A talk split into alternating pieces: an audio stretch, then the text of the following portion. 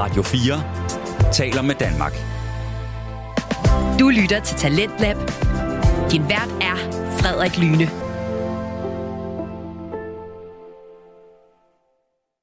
Velkommen tilbage til time 2 af Talentlab her på Radio 4, programmet, som præsenterer dig de bedste og mest underholdende fritidspodcast. Vi hørte sidste time samtale-podcasten Jagten på det gode liv med Camilla Akkerli, Signe Harti Danielsen, Amalie Dinesen og Nicoline Vinter. Men vi er videre til vores anden podcast her til aften, som er fritidspodcasten Bilpodcasten med Andreas Schmidt og Jakob Gjert Terkelsen, som er en podcast, hvor de to værter taler specifikt om elbiler og alt, hvad den verden indebærer. I aften skal det handle om såkaldte plug-in hybridbiler. Lidt af en mundfuld at sige, men lad os høre, hvad det handler om. Her kommer Bilpodcasten. Velkommen til Bilpodcasten, Danmarks nye podcast om fremtidens bilisme. Mit navn er Andreas. Og mit navn er Jakob. Du kan glæde dig til en serie af episoder fra Bilpodcasten, hvor vi sætter fokus på det at skifte fra fossilbil til elbil. Vi ser også på, hvor strømmen den kommer fra. Vi kigger på tidens tendenser, og af og til kommer vi til at anmelde nye elbiler fra forskellige mærker. Velkommen til denne episode af Bilpodcasten.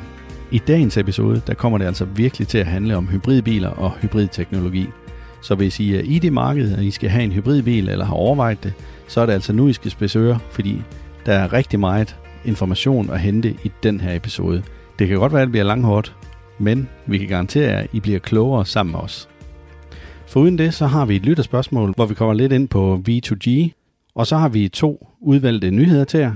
Så kommer vi til sidst til at snakke om en anbefaling af en app, der kunne være rigtig, rigtig god at kende til i de her tider. Men Andreas, vil du komme ind på den første nyhed? Ja, det vil jeg da. Og det er sådan set øh, årets mest solgte elbil. Og øhm, Jakob, nu har du jo set det, men øhm, det er jo faktisk en Skoda Enyaq. Det overrasker mig helt vildt, at den øh, har solgt flest biler. Eller at det er dem, der har solgt. Ja, det gør det vildt også med, eller virkelig også for mig. Men hvor mange har de solgt? De har solgt øh, 1803 biler. Indtil nu? Indtil nu, ja, i 2022. Ja. Og hvad, hvem tager andenpladsen? Andenpladsen, det er jo så en uh, Tesla Model Y med uh, 1620 biler. Og så kommer øh, Audi Q4 e-tron med 1203 biler. Og det tror jeg simpelthen, den, øh, den har været så billig alligevel, at øh, det nok er derfor, den er så langt op. Man har jo smækket Audi-mærket på, ikke også? Så det er jo faktisk bare øh, ligesom Skoda Enyaq'ens platform og øh, ID4'eren. Men når man kigger på den bil i forhold til de to andre modeller der, så synes jeg jo, at den er væsentligt frækkere at se på end de andre. Ja, der er jeg jo mere over i Enyaq'en. Ja, det, og det giver ingen mening i mit hoved.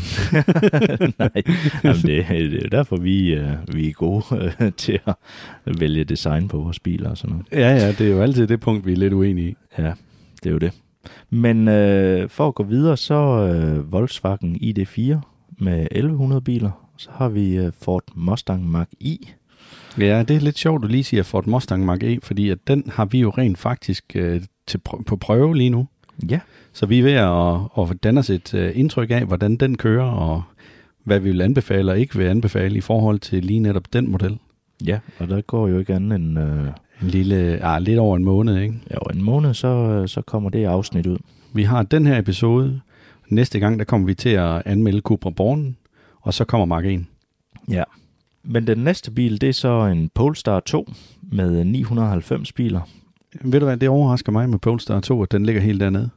For jeg synes, jeg har set voldsomt mange af dem køre rundt, og jeg ved, at de ikke har haft helt de samme leveringsproblemer som nogle af de andre. Ja. Altså godt nok Ford, de har heller ikke haft problemer. Nej, altså, øh, jeg ved heller ikke helt, om, øh, om det... Ja, det ved jeg sgu ikke. Det, jeg tænker, det er, fordi den ikke er så praktisk igen. Polestaren.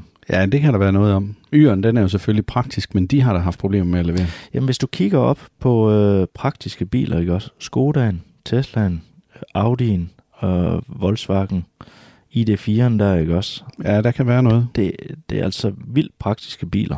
Ja. Så... Ja, fordi at det, der kommer nedenunder Polestar, det er jo Volkswagens pendant til den. Og det er jo Volkswagen ID5'eren. Det kunne godt have noget at gøre med, at den er ny i år, så de ikke har noget at producere så mange af dem, tænker jeg. Ja, måske heller ikke helt lige så praktisk som øh, 4'eren, eller husker jeg forkert der? Nej, den har jo lige øh, den der bagende, der... Ja, lidt mere der coupé. Ja. ja. Den næste, det er så Volvo XC40. Ja, den ligger helt nede på 8. pladsen. Ja. Og den er jo, øh, den er jo lidt mindre også. Altså, Hvor mange biler har de solgt? det er 690 styks. Ja, og ID5'eren, det var 924, og Polestar 2 990. Så Ja. ja. der er alligevel noget at springe op til de to andre. Det er der godt nok. Men jeg, jeg tænker, at øh, XC40'en, den er heller ikke vildt praktisk. Jo. Et lille bagagerum og sådan noget. Men man, man sidder godt inde i den. Der er godt med plads inde i kabinen. Ja, og den er dejlig høj. Så har vi øh, Kia EV6'eren. Og det er faktisk min favorit. Ja, Altså, ud af de biler, der er her, så er det nok den, jeg er allermest vild med. Til at starte med, kunne jeg ikke så godt lide øh, designet af den. Men det var nok ud fra billeder. Da jeg så så den i virkeligheden, så synes jeg egentlig, at den er blevet pænere og pænere og pænere, jo mere jeg har set på den. men synes du ikke bagenden, den er, den er lidt grim? Det gjorde jeg til at starte med. Men da, jeg er ved at have vendt mig til den. Okay. Uanset hvad, så vil jeg meget gerne ud og prøve den på et tidspunkt. Jamen, det skal vi da. Den sidste, øh, det er Hyundai Kona med 635. Det synes jeg faktisk ikke er så mange, eftersom at den har været her i en, en del år. Jeg ved ikke, om Kona har haft lige så svært ved at levere som Ioniq 5 og så øh, Kia EV6, fordi at grunden til, at de ikke har solgt flere, det er jo fordi, de ikke kan levere før om et år til halvanden. Ja, Altså det, det er jo klart, at de ligger så langt nede overhovedet. ja, det kan man jo så sige. Men det var så øh, årets mest solgte biler, altså top 10 Ja. I øh, 2022. Så skal vi jo høre din øh, nyhed, Jacob. Jeg har en voldsom god nyhed, Ja. og det er, at øh, vores egen hjemmeside, www.bilpodcasten.dk, den er kommet op at køre nu. Ja. Og den ser faktisk fornuftig ud efterhånden. ja, det ser da godt ud. Og det er nemt at gå ind og så finde vores podcast derinde, og du kan over tid i hvert fald begynde at sortere, så du kun søger på vores bilanmeldelser, hvis det er det, du er ude efter at høre. Og så øh, den første bilanmeldelse ligger der allerede, og det er jo øh, Maxusen. Ja, det var den episode, vi sendte ud her for 14 dage siden. Ja. Men øh, absolut et øh, besøg værd, og så er der også øh, masser af links, og vi laver billeder af de forskellige biler, vi anmelder derinde, og man kan se vores anmeldelser som sådan en øh, pdf, hvor man nemt kan danne sig et overblik over, hvordan vi har givet dem af karakterer, og hvorfor vi har givet dem. Ja, og lige en lille beskrivelse til det og sådan noget, ja. Lige præcis. Ja. Så det er, det er værd at gå efter. Det er lidt mere fyldskørende, end vi måske gør det, når vi taler om bilerne. Ja, det, det giver lige det sidste, tænker jeg. Men Andreas, så er vi ved at være der nået, nået til dagens emne, som er hybridbiler. Ja, Er de grønne, Andreas? jeg synes jo, det er svært at sige. Altså, øh, det kommer jo meget an på brugeren, øh, hvordan og hvorledes man, øh, man behandler, behandler den, som, som man kan sige. Ja, bilen. Ja, Ja. altså, Altså brugen af den betyder jo absolut alt her. ja. Og jeg har, jeg har en kollega, som har den, øh, den øh, milde hybrid der, og hun kører meget motorvej, og det, øh, det er meget dyrere for hende, end, end hun, hvis hun havde haft en diesel eller benzin i samme udgave. Ja, fordi at det vejer ekstra. Altså nu, en, en mild hybrid, den vejer jo, altså det er jo begrænset, hvad eldelen vejer der. Ja, men det er jo, det er jo motoren, der, der genererer noget strøm og sådan noget, i stedet for egentlig at, at lave det som en standard øh, brændstofmotor. Ja. Men jeg har også en, øh, lige nu, der er jeg jo sendt på kursus, eller på efteruddannelse nede for Tegnestuen Mejeri, så jeg at læse til byggeøkonom. Ja. Og en af mine kollegaer der, eller medstuderende, han har en øh, Ford Kuga. Det er jo en øh, plug-in hybrid.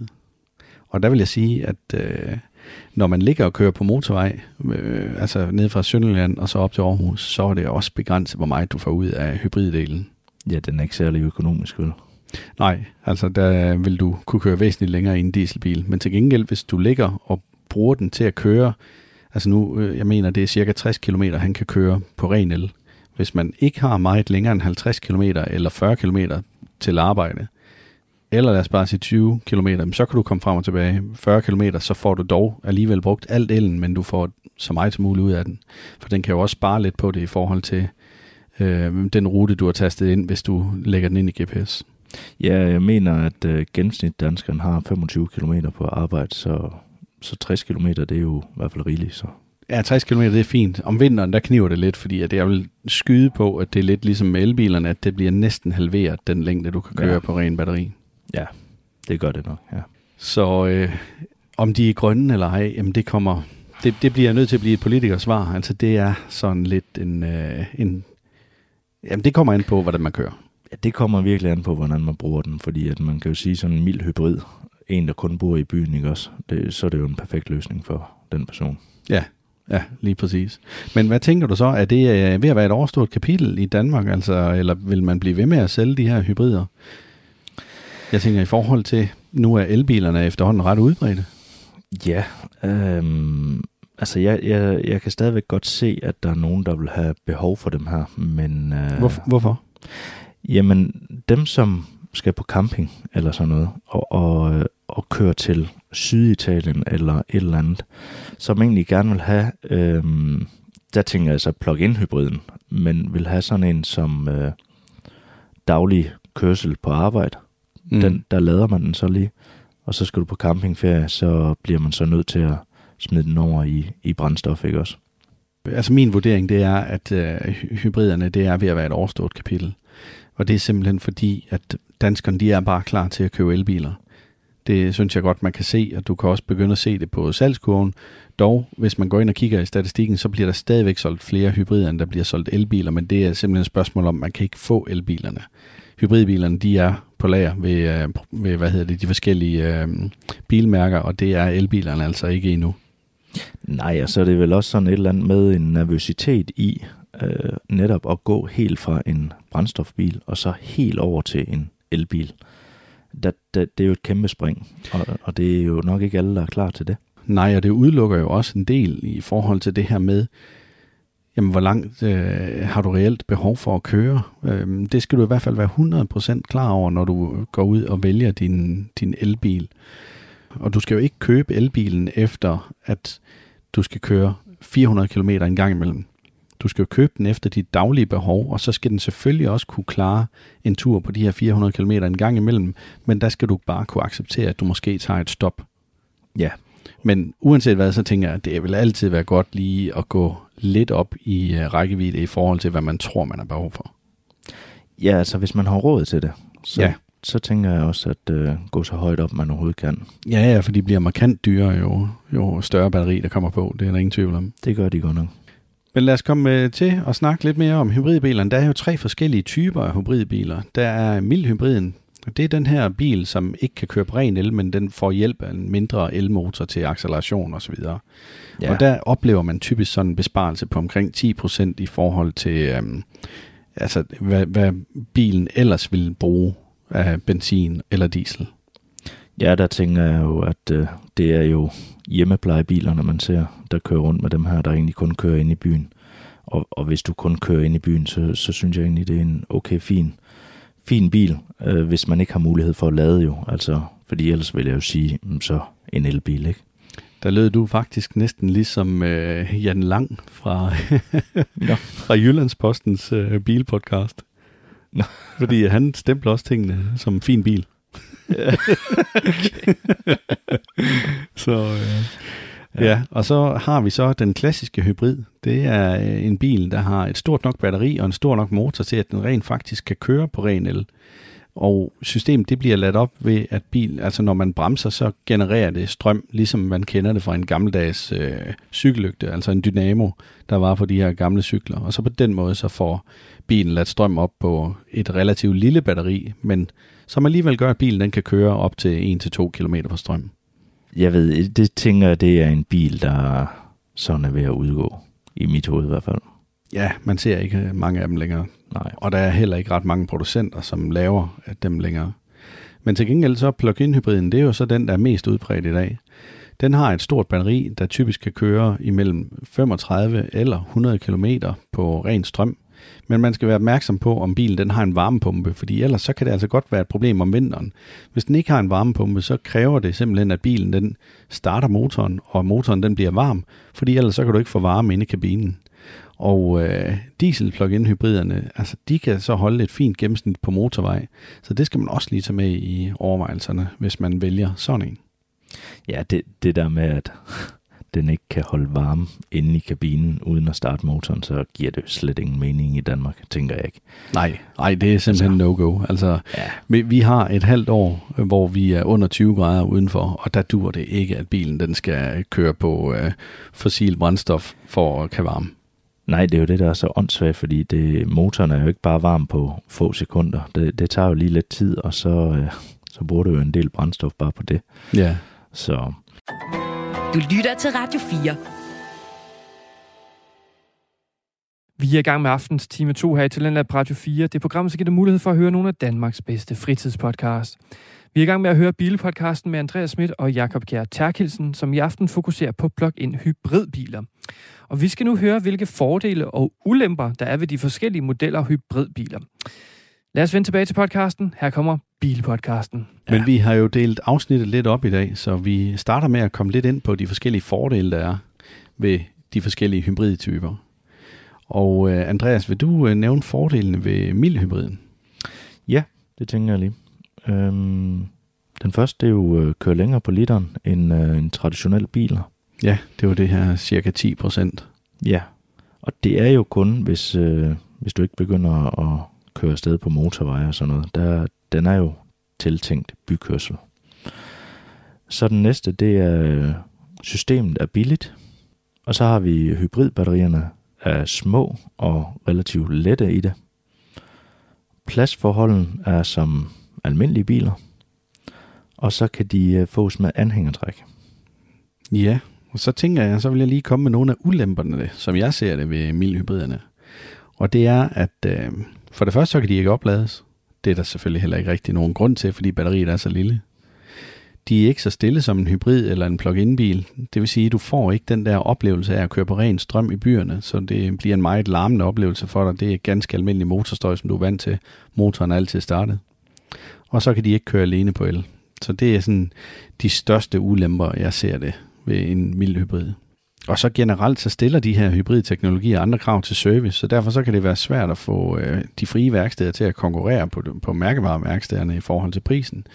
Fordi at øh, nu er det ikke så slemt lige ved en mild hybrid, men ved de andre hybrider, som har det store batteri, hvor der er masser af, af strøm på osv., men der kræver det nogle helt særlige forhold for øh, at være sikker på, at sikkerheden er i orden på værkstedet. Okay. Men øh, jeg fortsætter lidt med øh, hybridbilen, altså den klassiske hybridbil. Og der tager jeg så fordelen, så kan du få lov at tage ulemperne der. Perfekt. Og som fordel, der vil jeg sige, at hybridbilerne, de har hovedsageligt altid automatgear. Og automatgear, det, det kan man altså godt vende sig til. Ja, det er altså dejligt. Så er det jo hurtig opsankning af brændstof, i forhold til hvis du for eksempel har en bil, der kun kører på el. Så er den støjsvag ved bykørsel, fordi at den kan køre de her 1-2 km på ren el. Og den kører relativt langt på literen, Ja, i hvert fald når du kører i byen jo. når man kører i byen, ja. Ja. Fordi ellers så er det jo ligesom en ganske almindelig fossilbil. Bortset fra, at den vejer lidt ekstra. Ja, den vejer jo lidt ekstra. Andreas, hvad med ulemperne ved hybridbilen? Jamen, der har vi jo, øh, kan ikke køre langt på el, og alle kan ikke fås med anhængertræk. Billigste biler, eksempelvis mikrobiler, fås ikke som hybrid, og så kan den jo ikke oplades. Ja, men det er jo fuldstændig rigtigt. Og det var vi også lidt inde på i selve introen til det her. Ja. Tager du øh, lidt fordel om øh, det, der så er den mest udbredte type, altså plug-in hybriden? Det vil jeg gerne, fordi at det, er jo, det er jo den, jeg ser, altså springen, hvor at man, inden man måske kommer til en elbil, så er det her det mest fornuftige, vil jeg sige. Men øh, fordelene, der er det jo igen automatgear, og så fungerer den øh, som en, øh, en ren elbil på kortere ture. Hurtig optankning på øh, brændstof, og det er jo desværre fossil brændstof, vi snakker om her. Så er den jo støjsvag som en øh, elbil, når den ikke har motoren tændt. Og så øh, med afladte batterier kan nogle modeller af dem øh, stadigvæk have sådan et fornuftigt brændstofforbrug, takt være hybridteknologien. Ja. Og nu sagde du jo lige før det her med, at det vil nok være det første stop, man ligesom lavede, inden man hoppede direkte over på elbilen. Ja. Jeg tror bare, at man virkelig skal prøve det her med, altså kom ud og få prøvet en elbil, fordi når først du har ventet dig til at køre el, så er det drøn irriterende, når motoren den starter. Det har jeg hørt fra flere, der har hybridbiler. Ja, det er jo bare en irriterende støj, der så kommer. Og jeg, jeg tænker også, at hvis du nu eksempelvis kender en, en nabo eller sådan noget, der har en ren elbil, så prøv at snakke med ham, i stedet for at gå ud og købe en plug-in hybrid. Kan man leve med en, en ren elbil? Ja, og nu har jeg ikke selv en elbil endnu, men øh, jeg må indrømme, at jeg kommer der tættere og tættere på. Men jeg vil lige prøve at komme ind på nogle af ulemperne, der er ved plug-in hybriden. Ja. Og det er, at øh, hvis du bor i lejlighed, så kan det godt være svært at have en plug-in hybrid, i hvert fald at få noget fornuftigt ud af den. Den er selvfølgelig billig i indkøb, du får ret meget bil for pengene, men du skal kunne lade nær dit hjem for at køre elektrisk til hverdag. Ja. Fordi at du er en, der er en kort rækkevidde, så du kan ikke bare lade op en dag i ugen, og så køre resten af, af tiden på el. Nej, og så går fidusen lidt af, af en plug-in hybrid, ikke også? Jo, fuldstændig. Ja. Og så er det igen det her med, at altså man skal være opmærksom på, om, øh, om den er med elektrisk øh, opvarmning, eller om den rent faktisk skal have startet motoren for at varme kabinen op, når det er koldt. Så er bagagerummet også typisk mindre end en tilsvarende benzin- eller dieselbil, og det er jo fordi, at den er bygget på den samme platform som en ganske almindelig diesel- eller, eller hvad hedder det, benzinbil. Og det betyder jo, at de har taget noget af bagagerumspladsen til at lægge det her ekstra batteri. Det er ikke særlig smart. Nej, det, er, det er lidt ærgerligt. Ja. Og så er der modeller med mindre batterier. De har jo selvfølgelig en kortere elektrisk rækkevidde end dem med en stort batteri, hvor du til gengæld ikke har ret meget plads. Så har vi en højere vægt, fordi den både har en forbrændingsmotor og den har en elmotor med et relativt stort batteri. Og det er ikke dem alle sammen, der kan fås med anhængertræk. Så det vil, og, og så igen, udetemperaturen, det påvirker altså rækkevidden. Og i hård frost, så er der simpelthen nogle modeller, der slet ikke kan køre på el. Ja, det er, det er jo altså ikke uh, pokkers godt. Nej, den har altså sin, sin ulemper, og, og jeg må indrømme, at hvis, den, hvis man ikke kan få en plug-in hybrid med anhængertræk, så synes jeg, at ideen går helt fuldstændig af den. Ja, ja, fuldstændig. Fuldstændig. Men i hvert fald, det var sådan lidt om fordele og ulemper ved de her tre forskellige øh, modeltyper, der er af hybrider. Og så har vi så skruet øh, vores afsnit sådan sammen, at nu vil vi komme ind på øh, lidt om opladning af hybrider. Vi vil komme ind på lidt med batterier og rækkevidde. Vi vil øh, kigge lidt nærmere på teknikken i øh, hybridbilerne. Og så om der er nogle særlige parkeringsregler, inden at vi hopper videre til episodens lytterspørgsmål. Ja, og jeg tænker bare, at jeg starter ud med, øh, med opladning. Kan man oplade en plug-in hybrid med en almindelig stikkontakt? Og i princippet ja, men øhm, det med en mormorlader slash nødlader, det anbefales ikke. Hvorfor er det, at man ikke anbefaler det? Det er jo fordi, at øh, du kender ikke altid husets installation. Den ledning, der går fra din øh, eltavle og hen til den stikkontakt, hvor du sætter din mormorlader i, eller nødlader. Og nu siger jeg nødlader, fordi at man virkelig skal være på spanden for at, at lade her, og det er man jo egentlig aldrig med en plug-in hybrid, fordi du har jo, ja, så har du i hvert fald også kørt dig helt tom for benzin eller diesel. Men, øhm, men det er så derfor, at det er en dårlig idé, og det er det også med en elbil. Ja, er der ikke også noget med, at man skal være opmærksom på, om der er jord i stikket, at man tilslutter den? Jo, og, og de fleste, de vil slet ikke starte med at lade, hvis, der ikke, hvis de ikke har jord på, Nej. i stikket. Så Og det er simpelthen for farligt med den mængde strøm, der skal igennem der. ja, lige præcis. Men Jacob, hvor lang tid skal en uh, plug-in hybrid så lade? Jamen det kommer lidt an på, hvad for en bil, at man har, og hvad for en installation, man har. Og så igen, hvad er udtemperaturen? Ja. Altså i, ifølge bilfabrikkerne, så anføres ladetiderne på mellem øh, 2 og 4 timer. Altså det vil sige, hvis du lader op på en ladestander eller en hjemmelader. Altså det, det er den ladetid, der er beregnet ud for de optimale forhold. Men, men opladning er også afhængig af udtemperaturen og batterikapaciteten, så, så det er jo umuligt at sige øh, fuldstændig fast. Men øh, der er rent faktisk også øh, nogle biler, som kan øh, hurtiglade. Og øh, der kan de altså nå øh, op til de der 80% af, af batteriet på under 30 minutter under optimal forhold. Okay, så det kunne man egentlig bruge nogenlunde som... Ja, det kan Ja. du, men man kan så sige, så sidder du og venter 30 minutter, og så kan du køre måske øh, 80 km, hvis du er heldig. På Ja, de helt store, altså det er jo en virkelig, virkelig dyr bil, der kan køre øh, 100 km på sådan en plug-in øh, hybrid batteri der. Ja, Så hvor meget, at man lige skal gøre det, det ved jeg ikke rigtigt. Altså, jeg, jeg synes ikke, det er relevant. Nej, ikke rigtigt. Men uh, Andreas, er der, kan man risikere at lade for hurtigt eller for langsomt på en uh, plug-in hybrid? Nej, altså bilens øh, batterimanagement-system, øh, altså det sørger for, at øh, der sker den korrekte opladning. Og det er uanset om du lader øh, langsomt eller hurtigt. Altså her tænker vi AC-ladning eller DC-ladning. Og det betyder eksempelvis, at du øh, sagtens kan bruge en øh, 100 kW hurtig lader, selvom din bil kun kan lade med 50 kW. Så Ja, jeg kunne forestille mig, at der nok måske kan være lidt øh, elbils racisme ude i det danske land, sådan i forhold til, hvis du kommer i en plug-in hybrid, og så kører hen til en ladestander med en hurtig lader. Jamen det er jo sådan lidt, øh, især ude øh, i Vestjylland, hvor der ikke er så mange, ikke også, så, så kan man godt irritere sig meget over, at, at der holder en, der faktisk kan køre videre på, på brændstof, men man kommer i sin elbil og kan ikke komme nogen steder. Men igen, så har de jo lov og ret til at holde og lade der. Altså, Ja. Så Og det, det er jo sådan noget, som vil blive forbedret, jo, jo, altså, jo flere ladestander, der kommer op rundt omkring i bybilledet. det er klart, men, men også at, øh, at man nok overgår mere og mere til elbilen i stedet for plug-in hybrid. Jeg synes faktisk også, jeg, og jeg tror også, at de fleste plug-in øh, hybridbils ejere, de rent faktisk har en ladestander derhjemme, fordi jeg synes ikke, jeg ser det ret tit. Altså jeg har ikke oplevet det endnu, at der har holdt en plug-in hybrid og ladet, der hvor jeg har ladet op.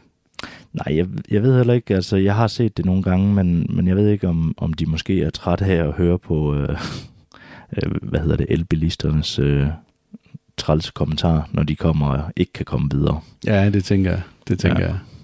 Men øh, Andreas, nu nævnte du lige AC og DC-ladning, så øh, jeg kan så fortælle, at AC-ladning, det er den hyppigste ladning. Og det er den type ladning, som man altid har på en hjemmeladeboks, som bliver leveret øh, med bilen, eller som du sætter op derhjemme. Og når du lader på en offentlig standard, så er der typisk også mulighed for at vælge en AC-ladning, med mindre det er en hurtig lader. Og vekselstrømmen fra AC-ladning, det konverteres til jævnstrøm til bilens lader, inden at strømmen den, øh, faktisk bliver lagt over på det der høj- højvoldsbatteri, som bilen bliver drevet fremad. AC-ladning, det går typisk op til maks 43 kWh. Ja, Hvordan er det så med DC-ladning, Andreas? Hvad er forskellen her? jamen DC-ladning, det er jo det, der er hurtigere end øh, 43 kW. Øhm, så det er, altså hurtig ladning, det er fra 50 til 99 kW ladning. Lynlader, det er så det, man har fra 100 kW og bare op efter. Jamen okay, så fik vi lige styr på øh, i hvert fald, hvornår det deler mellem hurtiglader og lynlader. Men øh, Andreas, batterierne i de her plug-in hybrider, skal de lades op jævnligt, eller hvordan er det med dem? Man skal bare følge øh, producentens anvisninger på det, og så gøre, som de siger, egentlig. Andreas, skader det, hvis man ikke lader batteriet til en plug-in hybrid helt op? Nej, batteriet det tager ikke skade, og det tager heller ikke skade af, at man chatlader det. Ligesom man gør på sin telefon, også når man lige skal have lidt ekstra på. Ja. Øh, og de har jo altså, øh, batterier, de har det faktisk allerbedst på, hvis de ligger på 50%. Fordi så, øh, så kan man, hvis man kan, hvis du skal spænde i kroppen hele tiden, ikke også? Det er det, et batteri gør, når det ligger på enten 0% eller 100%. Og derfor har bilproducenterne så lagt en lille marken ind, sådan at de ikke når ned på 0% eller helt op på 100%. Det er da utroligt så klogt, du lyder, Andreas, fordi at det her, det stod slet ikke i vores manus. Så det ved jeg. Alt det viden, der bare kom ud af dig lige nu, det er da utroligt.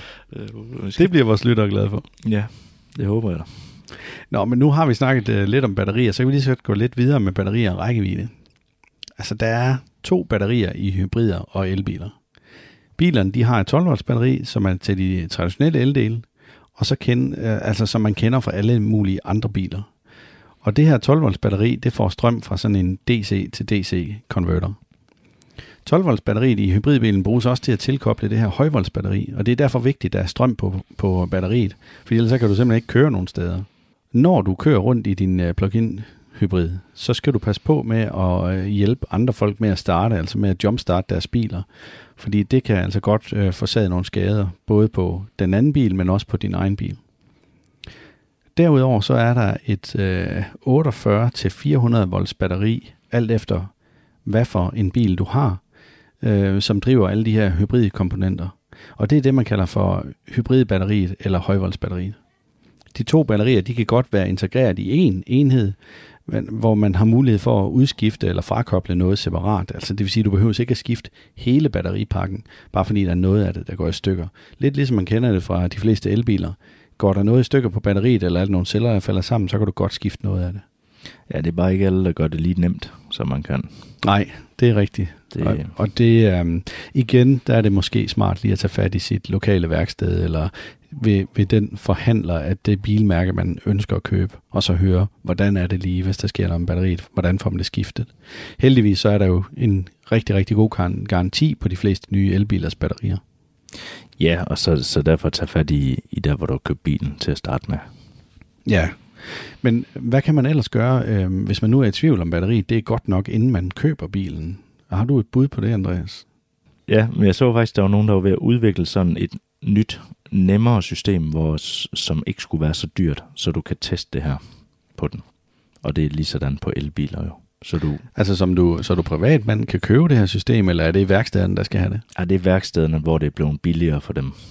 Ja, okay. Ja, ja fordi ellers så er det FDM, man kører til, eller også så øh, den, et, det, et, et mærkevareværksted, som nu ja. forhandler bilen, ikke? Jo. Så, men det er, det er da lidt svært, det der i hvert fald. Men altså, det er i hvert fald en god idé at kende øh, batteriets tilstand, inden at man køber eller eventuelt sælger ens øh, plug-in hybrid. Det er helt sikkert. Teknikken i hybridbiler, Andreas. Hvad for en gearkasse er der typisk i hybridbiler? Øh, stort set så øh, alle hybrid- og plug-in hybrider øh, har automatisk gearkasse. Øh, nogle har en traditionel automatisk gearkasse, og andre de har så en øh, dobbeltkoblingsgearkasse, eller trinløs variabel transmission, også kendt som øh, CVT-gearkassen. Mild hybrid kan øh, dog fås både med manuel eller automatisk gearskifte. Men øh, starthjælp og hybridbiler. Ja, det er jo det, vi kom ind på før.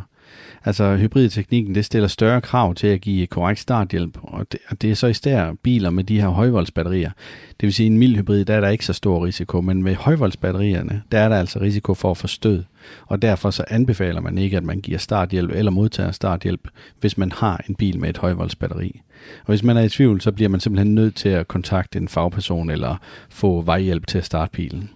De, ja. øh, de har simpelthen udstyr til det og viden. Ja. Men øh, så har vi opvarmning af kabinen, det har vi allerede været lidt inde på. Ja. Det her med, at, at der skal man altså lige være opmærksom på, om bilen den har en varmepumpe, fordi ellers så kræver det simpelthen, at øh, diesel- eller benzinmotoren starter i løbet af vinteren eller i koldperioder, bare for at varme kabinen op. Ja, det er i hvert fald ikke noget, vi vil anbefale, at man køber sådan en. Nej. Jeg fandt ud af noget nyt her, da vi snakkede lidt om, eller da vi undersøgte øh, tingene til den her episode.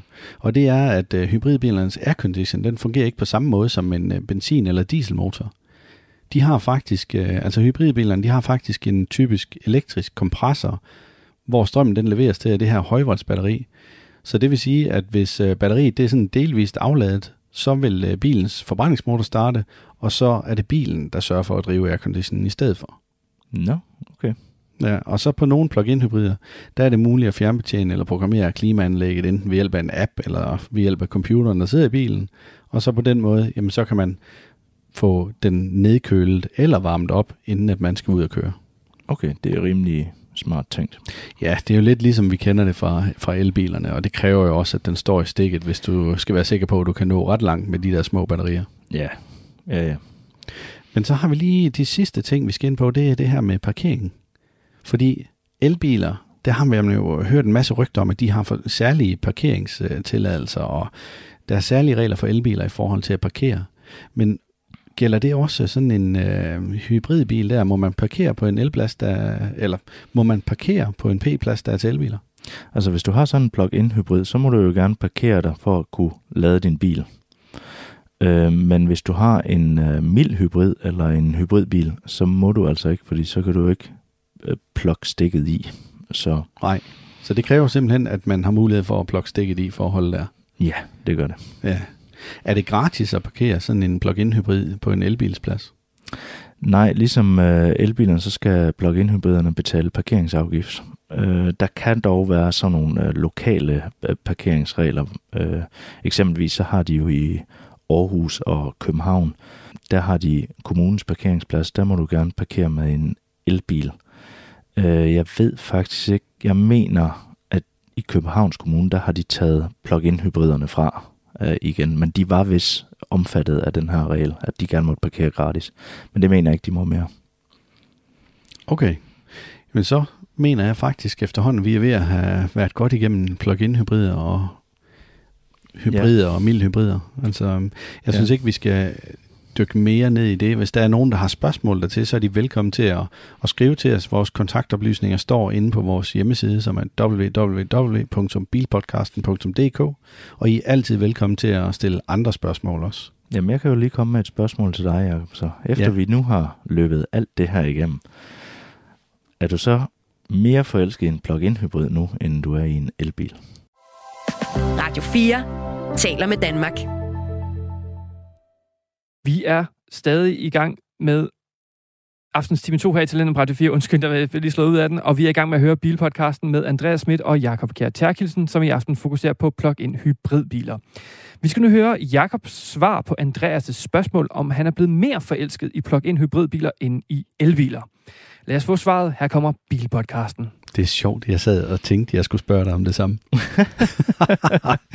Nej, jeg vil øh, ikke have en plug-in hybrid. Altså, den springer jeg fuldstændig over. Jeg er klar til en elbil, når jeg skal ud og have sådan en. Men ja. jeg kunne godt tænke mig, at øh, de kom ned i pris igen. Det tror jeg bare desværre ikke, at det kommer til at ske. Det er sådan, som markedet udvikler sig lige nu, så tyder det kun på, at det bliver dyrere over tiden. Med elbiler, ja. Ja, med ja. elbiler, ja. ja. Jamen i det hele taget også med biler.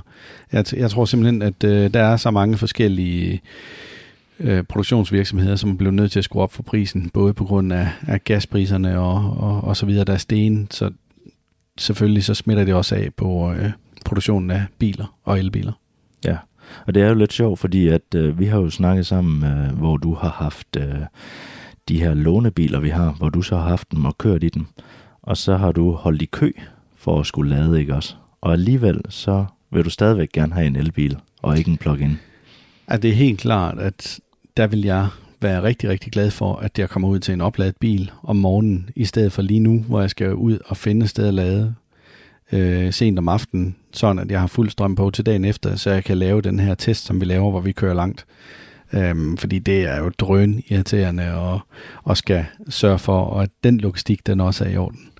Ja, der vil det bare være rart, at, at den er lavet op, når du kommer ud.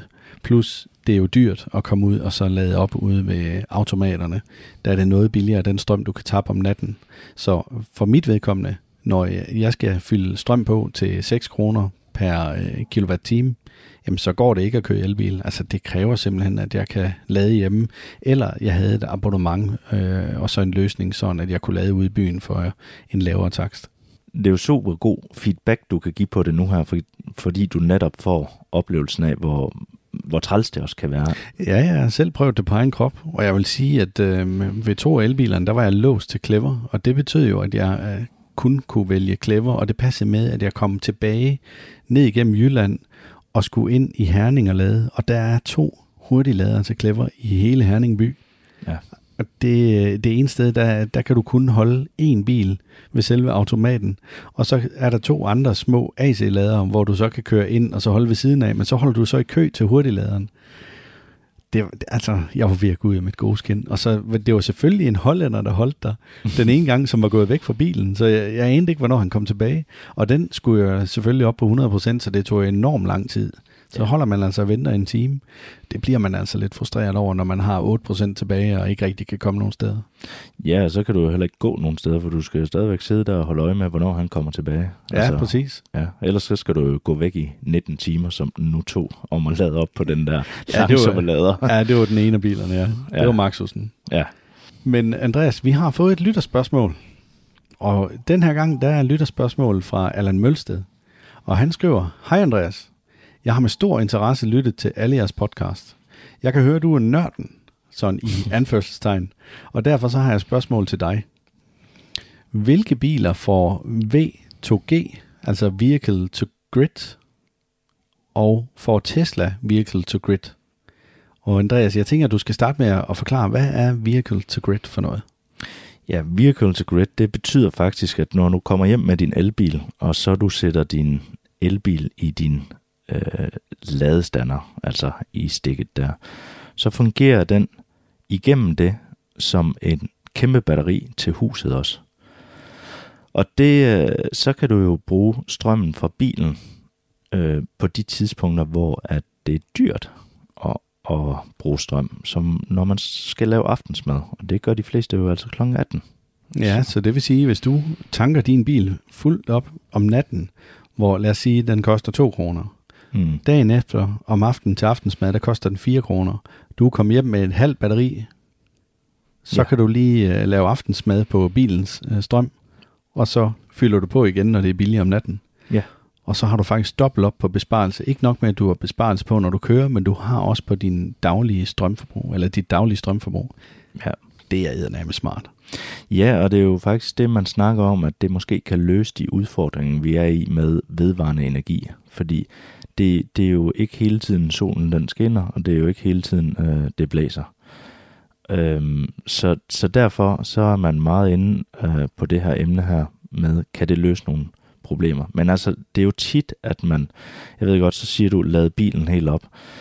Og, og vi har også lige sagt, at de fleste de kører 25 km på arbejde og 25 km hjem igen.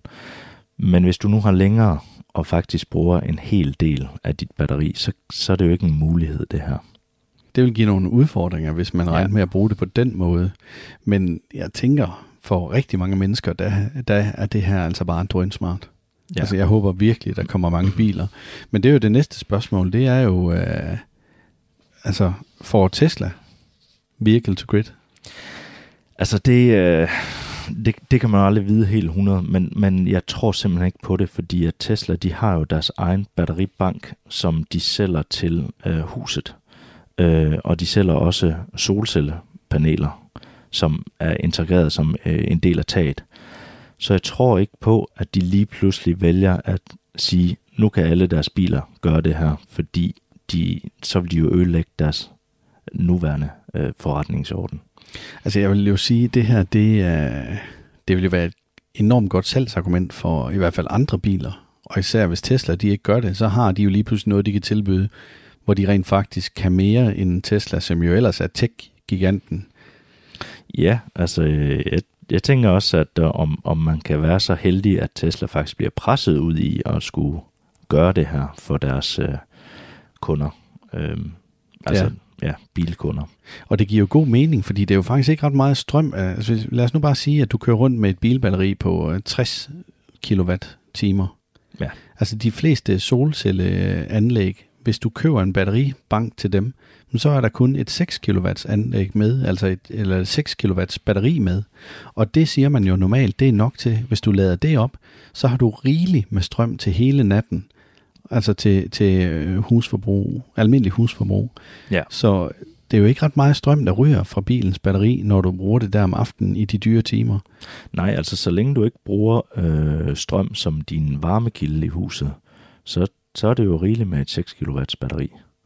Ja, ja, det er klart. Så ville det jo være anderledes, hvis, hvis man gjorde det. Ja. Men øhm, han spurgte jo også til, hvad for nogle biler får Vehicle to Grid? Og der er jeg da spændt på at høre din udtømmende liste der, Andreas. Jamen, det er godt nok. ja, det har været lidt, øh, lidt svært at finde ud af, af lige præcis. Jeg havde jo egentlig håbet på, at man kunne se sådan en liste over alle biler, der havde det her. Men, men det har været ekstremt svært at finde ud af. Ja, det er jo træls, at vi har sådan en podcast, og så får vi hjemmearbejde for. Ja, det er godt nok ikke rart. Så Men du har været i gang, Andreas, og du har været jeg har været lidt i gang. Øhm, og øh, til næste år, så øh, siger VW-koncernen, at øh, alle deres biler, de kommer med øh, Vehicle to Grid. Og det er jo så øh, både øh, Audi, Skoda og VW og ja, jeg kan ikke lige huske, om der er flere i den gruppe der. Den er jo ret stor. Ja, jeg ved ikke, om Porsche de får det. Jo, det, de skriver jo i hvert fald det hele koncernen. Ja, okay, men så må Så- de jo også... øh, Ja, det Ja. tænker jeg. Men Nissan Leaf 2 har faktisk også øhm, Vehicle to Grid. Andreas, nu siger du Leaf 2. Jeg mener ikke, at Nissan har lavet noget, der hedder en Leaf 2. Nej, det er bare den faceliftede, den nyeste version af den. Så det er derfor, jeg siger to. Ja, okay, fordi den første, den har det ikke. Nej, Okay. Hvad med Aria, deres nye model? Vi har brugt noget tid på at søge på den, men til synlædende, så ser det ikke ud til, at det kommer på den, og det er mærkeligt. Ja, det er faktisk mærkeligt, fordi at Nissan var jo lige netop first movers på det her. Ja, Nissan var jo first mover, og deres varebil har faktisk været med i et testprojekt ved øh, Hillerød Forsyning, med ja. netop det her med øh, vehicle to grid. Kan jeg vide, om det er fordi, at Nissan de selv begynder at lave batterier til hjemmet? Ja, det kunne man jo godt... Øh... ja, det kunne man godt tænke. Så, Nej, det håber jeg ikke. Jeg håber virkelig ikke, det er derfor, fordi at det er der vejen frem. Ja, det tænker jeg da også. Altså, øh, det, det eneste er jo bare, hvis man ikke lige øh, er nok hjemme, så, øh, så kan det jo være svært. Ja, Men, øh, men, men ja, i forhold til at trække strømmen ud af den, men de Ja. fleste ja. mennesker kommer dog trods alt hjem til aftensmad. ja, men hvis du så har solceller på, øh, på taget, ikke også, og du så kører på arbejde, så producerer de en masse strøm, men du er ikke hjemme til at få det ind på dine batterier i bilen. Ej, det ved jeg godt. Hvis du fuldstændig udelukker at have et batteri derhjemme til dine solceller, så bliver det jo, enten skal du være heldig at være på den gamle ordning, så du kan smide det ind på nettet og få noget ud af det på den måde, Ja. eller også så, det, så det, bliver det mere eller mindre spildt. Altså fordi du får ikke det samme tilbage, som du egentlig øh, giver for strømmen, når du skal købe den af elnetværket. Nej, det er jo det. Men fordelen, det er jo så stadigvæk, altså det, det er jo stadigvæk smart, at bilen har det, fordi du kan købe strømmen billigt. Jeg er godt klar over, at dine solceller ikke kan lade bilen op, men du kan købe strømmen billigt, og når du så kommer hjem til aftensmad, og der stadigvæk er strøm på bilen, så kan du bruge af bilens strøm i stedet for, som jo er den billige strøm, i stedet for at købe den dyre strøm, der lige er ved spistid. Ja, og det er jo især her om vinteren, der er jo også ekstra transportafgift på, på den strøm. Så det giver jo mening, altså hvis man i hvert fald har nok til det. Ja, Så- ja helt sikker. Ja. Ja. Helt sikker. Men øh, den sidste bil, jeg lige vil nævne med, med det her, det var jo det var sådan set fordi, at det er nok ikke en bil, vi kommer til at se så meget i Danmark, men øh, Fords F-150 Lightning, den, den er ret vild. Altså, den har også vehicle to grid her, og så udover det, så har den jo ekstremt mange øh, stik, man bare kan trække ud af bilen. Og det, det er jo så vehicle to load, som betyder, at man, man kan trække altså strømmen ud igennem et almindeligt stik. Ja, så der sidder simpelthen en omformer i bilen, som konverterer det til, havde det været i Europa, så havde det været til øh, 230 volts udtag. Ja, det Ja. er det. Det kender vi jo faktisk også fra øh, Kia EV6 og så Ioniq 5. Ja. Og i deres salgsmateriale, der står der, at de har vehicle to load. Men vi har været inde og undersøge det nærmere. Ja. Og det viser sig jo rent faktisk, at de også har vehicle to grid. Ja, og det er lidt underligt ikke uh, reklamere mere med det i hvert fald. Ja, det synes jeg, fordi det er et kæmpe salgsargument. Ja, det må man sige. Men altså, det er jo så også, øh, alle Kias modeller, de kommer jo med det her vehicle to load. Øhm, men Hyundai Ioniq 5'eren, der skal du helt op i øh, premium udstyrsklassen, altså den helt store model, for at få vehicle to load. Okay, jeg troede faktisk, at alle sammen de havde der. Nej, der er i hvert fald ikke, øh, jeg tror ikke, at du, øh, hvad hedder det, skal hvad, købe stikket. Altså det, det er jo det stik, der er med, og det tror jeg ikke, du kan købe til de biler. Jamen Andreas, så synes jeg egentlig, at vi fik øh, svaret rimelig godt i forhold til spørgsmålet fra Aller Mølsted. Og jeg tænker, hvis han har yderligere, så må han endelig kontakte os igen. Ja, jeg beklager lidt, at jeg ikke lige kunne øh, få den 100% liste, men nu var der i hvert fald nogle biler at tage hul på her. Om ikke andet, så ved man, hvad der kommer. Øhm, så jeg tænker, at øhm, hvis man er interesseret i en øh, bestemt bil, fordi man enten har forelsket sig i nogle egenskaber, den har, eller hvordan den ser ud, jamen så er det jo kontaktforhandlerne, så må de absolut kunne oplyse det. Ja, og så er det jo et spørgsmål, hvornår at vi ligesom i Danmark får det rullet ud ordentligt. For jeg mener ikke, der er mange ladeoperatører, der, der tilbyder det, faktisk. Jeg tror kun, at der er en enkelt ladeboks lige pt. Ja, Altså ladestander, som du kan købe hjem til. Men den er, så vidt jeg ved, opfundet af nogle danskere. okay. Det lyder godt. Ja, Det kan vi godt lide. ja det kan vi godt lide. Men udover det, så lovede vi lige at komme med en anbefaling til en app, som vi synes, at man måske skulle prøve at dykke lidt ned i nu her, hvor priserne de er så høje på strøm. Og det er appen, der hedder Watts. Ja, Og det fede med den app, det er jo, at du kan gå ind og så indtaste din egen adresse, og så ved at logge ind med NemID, så kobler den op direkte på din måler og dine solceller, hvis du har det i dit hus. Og så kan du hele tiden følge med i, om du er under eller over budget, og hvor meget du skal forvente at betale per kvartal. Og samtidig med, så kan du se øh, døgnens priser, fordi ja. den bliver opdateret hver døgn. Ja, og der er det jo vigtigt at sige, at det er jo ikke alle, der har øh, timebaseret afregning. Så hvis du ikke har timebaseret afregning, så giver det måske ikke så god mening at følge med i, hvor, hvad, på, hvad tidspunkter det er billigt på. Nej, det er rigtigt. Det har du da sådan set ret i. Ja, der, Men, der er mange, der er gået i den fælde her, her på det sidste, at de virkelig har prøvet at spare i de rigtige uh, tidspunkter, og så har de faktisk haft fast pris i tre måneder eller seks måneder eller sådan noget, ikke også? Ja, og der er jo flere indstillingsmuligheder der i den app der, så du kan både se, om du er foran eller, eller bagud, eller så over eller under dit budget i ja. kroner og øre, men også i watt. Så det er jo lidt sjovt, at man lige kan lave den indstilling der. Og så det, jeg er vild med, det er, at jeg ikke længere skal åbne to apps for at se, jamen hvad producerer jeg i, i strøm øh, fra mine solceller, men jeg kan nøjes med at åbne den her ene app, og så har jeg både mit forbrug og hvad jeg producerer. Ja, det er da mega lækkert. Og så har de faktisk sådan en hel liste med ting, man kan prøve at kontrollere i forhold til, jamen bruger man for meget strøm i ens øh, basis øh, strømforbrug. Og basis strømforbrug, det er sådan nogle ting som øh, pumper og fryser og alle de her ting, som altså kører 24 timer i døgnet. Man skal lige være ops på, at den person, der har oprettet sig ved elselskabet, det er også den person, der skal logge ind med nem ID her. Fordi ellers virker appen ikke. Altså det er ikke husstandsbaseret, det er simpelthen personen, der har oprettet sig. Det giver god mening, fordi så er det derfor, at min bedre halvdel, hun ikke kunne øh, logge ind og så se det. Ja, så ja. der kan man så gøre det, at øh, man lige øh, installerer appen, hvis man bare vil bruge det til timebaseret, så kan hun jo stadigvæk se det ved at bare trykke tilbage. Man behøves ikke at logge ind på den her app, men så har man time, timebaseret. Ikke? Jamen Andreas, så synes jeg faktisk, vi er ved at have en god episode efterhånden til vores lyttere. Ja, det må vi jo håbe. Jeg håber, at I er glade for at øh, høre bilpodcasten og fortælle det endelig til jeres venner og bekendte, så at de også kan komme ind og så øh, høre, hvad det er, at øh, vi går og med, og de anbefalinger, vi har til jer som lyttere, men så sandelig også de erfaringer, vi selv får på egen krop. Ja, og så tjek endelig vores nye øh, website ud.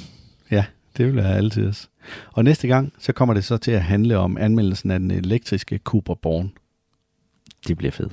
Vi håber, du er blevet klogere på, om du vil købe en plug-in hybrid, eller du vil tage hele springen over til en elbil. Du lytter til Talentlab på Radio 4. Du lytter til Talenter på Radio 4, og vi er ved at være ved ende på øh, aftens program. Vi har lige netop hørt afslutningen på fritidspodcasten, Bilpodcasten med Andreas Schmidt og Jakob Kjær Terkelsen, som i aften fokuserer på det, man kalder plug-in hybridbiler. Og øhm, jeg har ikke selv nogen bil, og har aldrig haft en.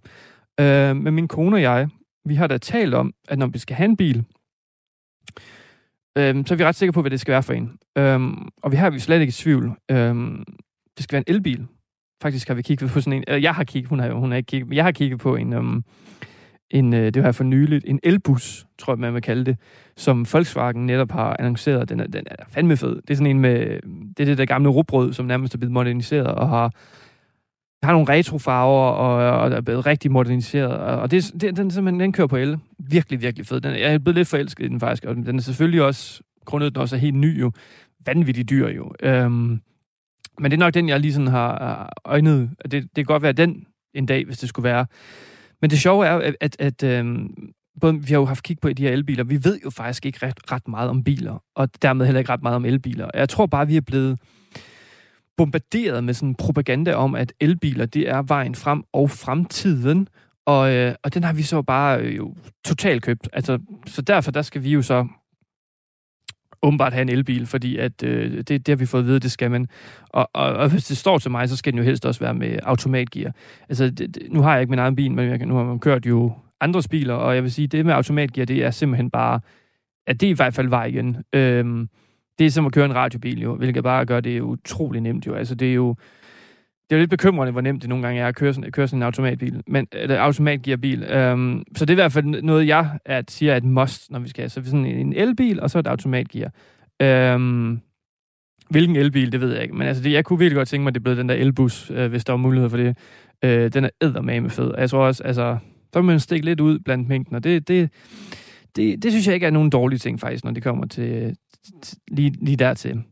Nå, nok om det. Udover bilpodcasten, så hørte vi også fra øh, samtalepodcasten Jagten på det gode liv med Camille Akkerli, Signe Harti Danielsen, Amalie Dinesen og Nicoline Winter. Du kan finde flere afsnit fra begge fritidspodcast inde på din foretrukne podcasttjeneste, og alle Radio 4's programmer kan du finde inde på vores hjemmeside og i vores app. Nu er det tid til nattevagten her på kanalen. Mit navn er Frederik Lyne. Tak for denne gang. Vi høres ved.